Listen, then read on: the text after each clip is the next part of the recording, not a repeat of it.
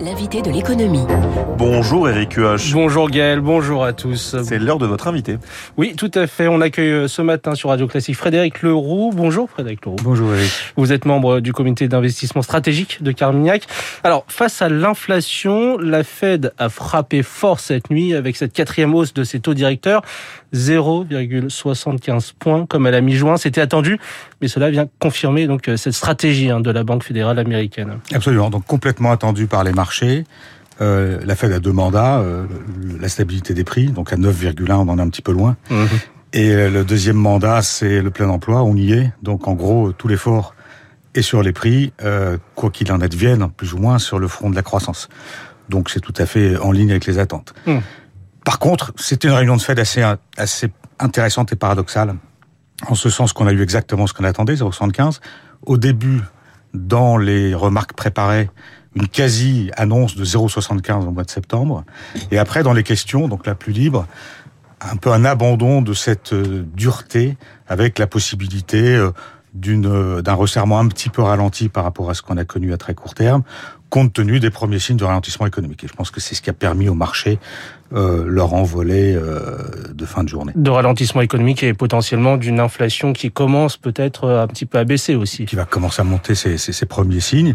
Euh, voilà, donc on a, euh, in fine, une, une Fed en deux temps. Donc d'abord une affirmation un petit peu franche d'une lutte contre l'inflation, et ensuite la reconnaissance que ça commence à porter un petit peu ses fruits et que par conséquent le rythme pourra, le rythme de resserrement pourra se ralentir. Parce que l'effet escompté, c'est donc euh, un renchérissement des crédits et donc un ralentissement de la consommation. Mais si on freine trop cette consommation, on casse peut-être un peu le moteur, un des moteurs principaux de, de la croissance américaine aussi. Absolument. Et alors, ce qu'on pense, c'est que in fine, est-ce que c'est déjà l'idée de Jérôme Powell aujourd'hui, c'est que face à la résilience de l'inflation qui a surpris énormément la Fed, hein, qui a mis plus de neuf mois à reconnaître qu'elle n'était pas que transitoire.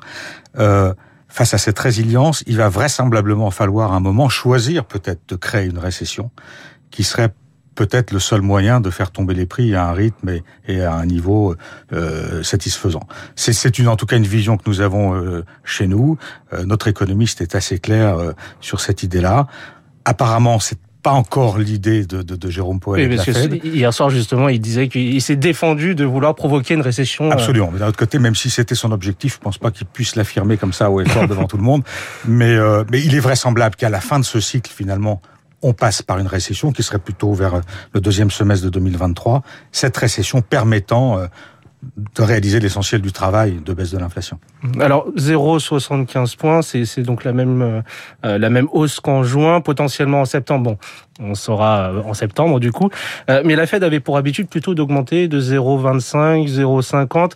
Là, on est au triple euh, quasiment. C'est une stratégie volontariste pour face à une inflation record finalement. Est-ce que c'est justifié, Frédéric Leroux? La, la Fed déjà rattrape son erreur de l'année dernière, en ouais. reconnaissant pas l'aspect un peu plus structurel. Donc on préfère taper plus fort parce qu'on n'a pas anticipé. Obligé, parce qu'on est tellement hors mandat, stabilité des prix à 9,1, bon, c'est difficile. Donc là, il faut y aller. Et alors ensuite, oui, je pense que sur le fond, on a une économie américaine qui a un potentiel de, de, de consommation qui reste extrêmement fort. Le Covid a donné lieu à des plans de, de soutien budgétaire considérables qui ont créé une épargne excédentaire très très importante du côté des ménages, qui ont aussi contribué à une envolée de l'effet richesse à travers notamment la revalorisation du marché immobilier, ce qui fait que le ménage aujourd'hui est vraiment dans une situation très forte dans sa négociation salariale. Euh, et, et, en plus, il a énormément de réserves. Mmh. Donc, euh, il y a une époque, on disait, il y a un certain nombre d'années, don't fight the Fed, ne, ne, ne battez pas contre la Fed, d'accord, mais on disait aussi ne pariez jamais contre le consommateur américain. Et je pense aujourd'hui plus que jamais, il faut pas parier contre le consommateur.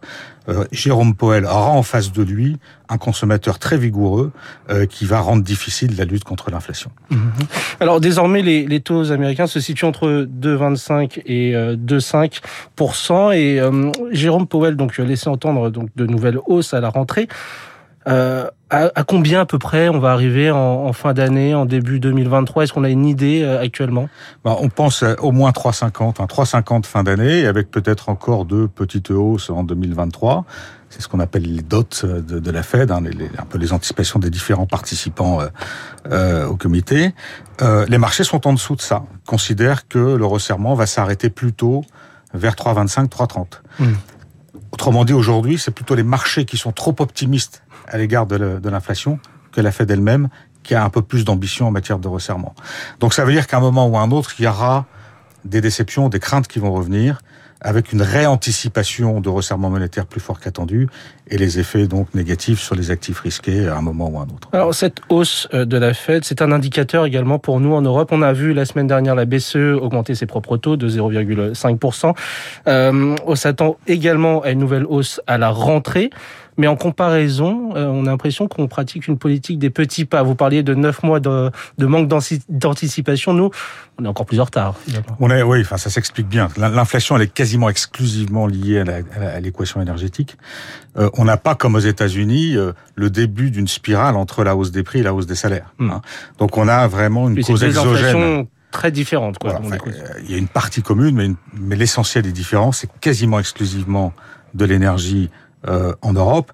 Et donc vouloir combattre une cause qui nous est un peu externe par une hausse des taux, ça peut être très dangereux, notamment parce qu'au niveau de la demande, donc de la consommation, on n'a pas du tout la même vigueur que les Américains.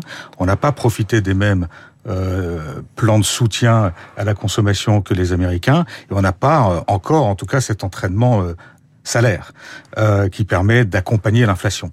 Les salaires réels sont très très bas, très négatifs. Et donc, la demande va baisser d'elle-même. Si en plus on ajoute à ça une grosse euh, pression monétaire, on risque d'être à la fois avec une situation très inflationniste liée à l'énergie qui nous échappe et une demande complètement abîmée par une politique monétaire euh, probablement trop trop trop difficile, trop trop dure. Et en même temps, on a ce risque toujours de fragmentation de la zone euro. Euh, qui crée une contrainte supplémentaire pour la BCE. Donc, à horizon de quelques mois ou quelques trimestres, il est évident qu'on anticipe beaucoup plus de hausse de taux aux États-Unis, même si on a déjà eu beaucoup, qu'en Europe. Et donc, on anticipe aussi tendanciellement une appréciation continue du dollar par rapport à l'euro du fait du, de, de l'écartement euh, des taux entre les deux, les deux pays. Mais alors, si on ne peut pas être agressif sur la politique monétaire, est-ce qu'il existe d'autres leviers qu'on peut saisir, qu'on peut activer justement face à cette inflation ah, en zone euro Parce que 8,6 pour euh, quand même. C'est beaucoup, oui, et on n'a pas fini. Et c'est, on pense que le, le top, il n'est pas avant octobre, hein, donc euh, il y a encore un peu de hausse. Euh, c'est intéressant que vous posiez la question parce que les Américains ont commencé à essayer d'y répondre cette nuit, un accord surprise, enfin pré-accord comment ils ont appelé ça, euh, enfin, lutte contre un, un, texte contre le, euh, sur la lutte contre l'inflation. Inflation Reduction Act. Voilà. Et euh, donc 700 milliards qui vont créer 400 milliards de revenus, qui vont permettre 300 milliards de remboursement de dette. L'idée étant par euh, une action sur l'énergie et sur la santé de contribuer à la baisse des prix. Et euh, une taxe plus élevée aussi pour les grands groupes. Euh, une taxe sur les grands groupes, donc un minimum taxe de 15%. Ça y est, donc il y a un accord là-dessus. Et des petits symboles sur les carry d'interest des gérants de hedge funds, etc. Et on pourrait faire la même chose, justement. Alors on pourrait faire la même chose. On pourrait en tout cas commencer à réfléchir à une politique de transition énergétique peut-être un petit peu plus pragmatique que celle qu'on mène qu'on mène en, Europe aujourd'hui. En Europe, on considère vraiment que toutes les énergies nouvelles sont capables de remplacer les anciennes dans un laps de temps très court. C'est objectivement pas la réalité. Ça contribue par la baisse euh, des investissements dans les énergies fossiles à une augmentation du coût général de, l'énergie c'est le seul levier que l'on ait pour réduire euh, l'inflation aujourd'hui, euh, puisque une bonne partie de cette inflation vient de considérations démographiques contre lesquelles on peut rien, d'évolution du commerce mondial qui arrête de croître et qui donc empêche l'effet de spécialisation des productions euh, ricardiens de se développer et de contribuer à la désinflation. Contre ça, on peut rien. Par contre, contre le prix de l'énergie, on peut quelque chose dès l'instant où on aurait probablement une approche plus pragmatique euh, de la transition énergétique. Merci beaucoup, Frédéric Leroux de Carmignac. Merci d'avoir accepté notre invitation. Et euh, bah, la suite de notre matinale avec vous, Gaël. Oui, merci Eric J'ai remarqué votre accent britannique absolument incroyable. Vous avez fait anglais LV2, non? Parce que euh, LV1 même. Ah, classe, LV1, classe européenne, monsieur. Magnifique, le Queen's English, comme on, comme on dit. Merci à votre invité. Très belle journée euh, à vous deux. Il est 7h25 dans un instant. L'info politique de Marcelo Vesfred. On parle du retour de la règle du non-cumul.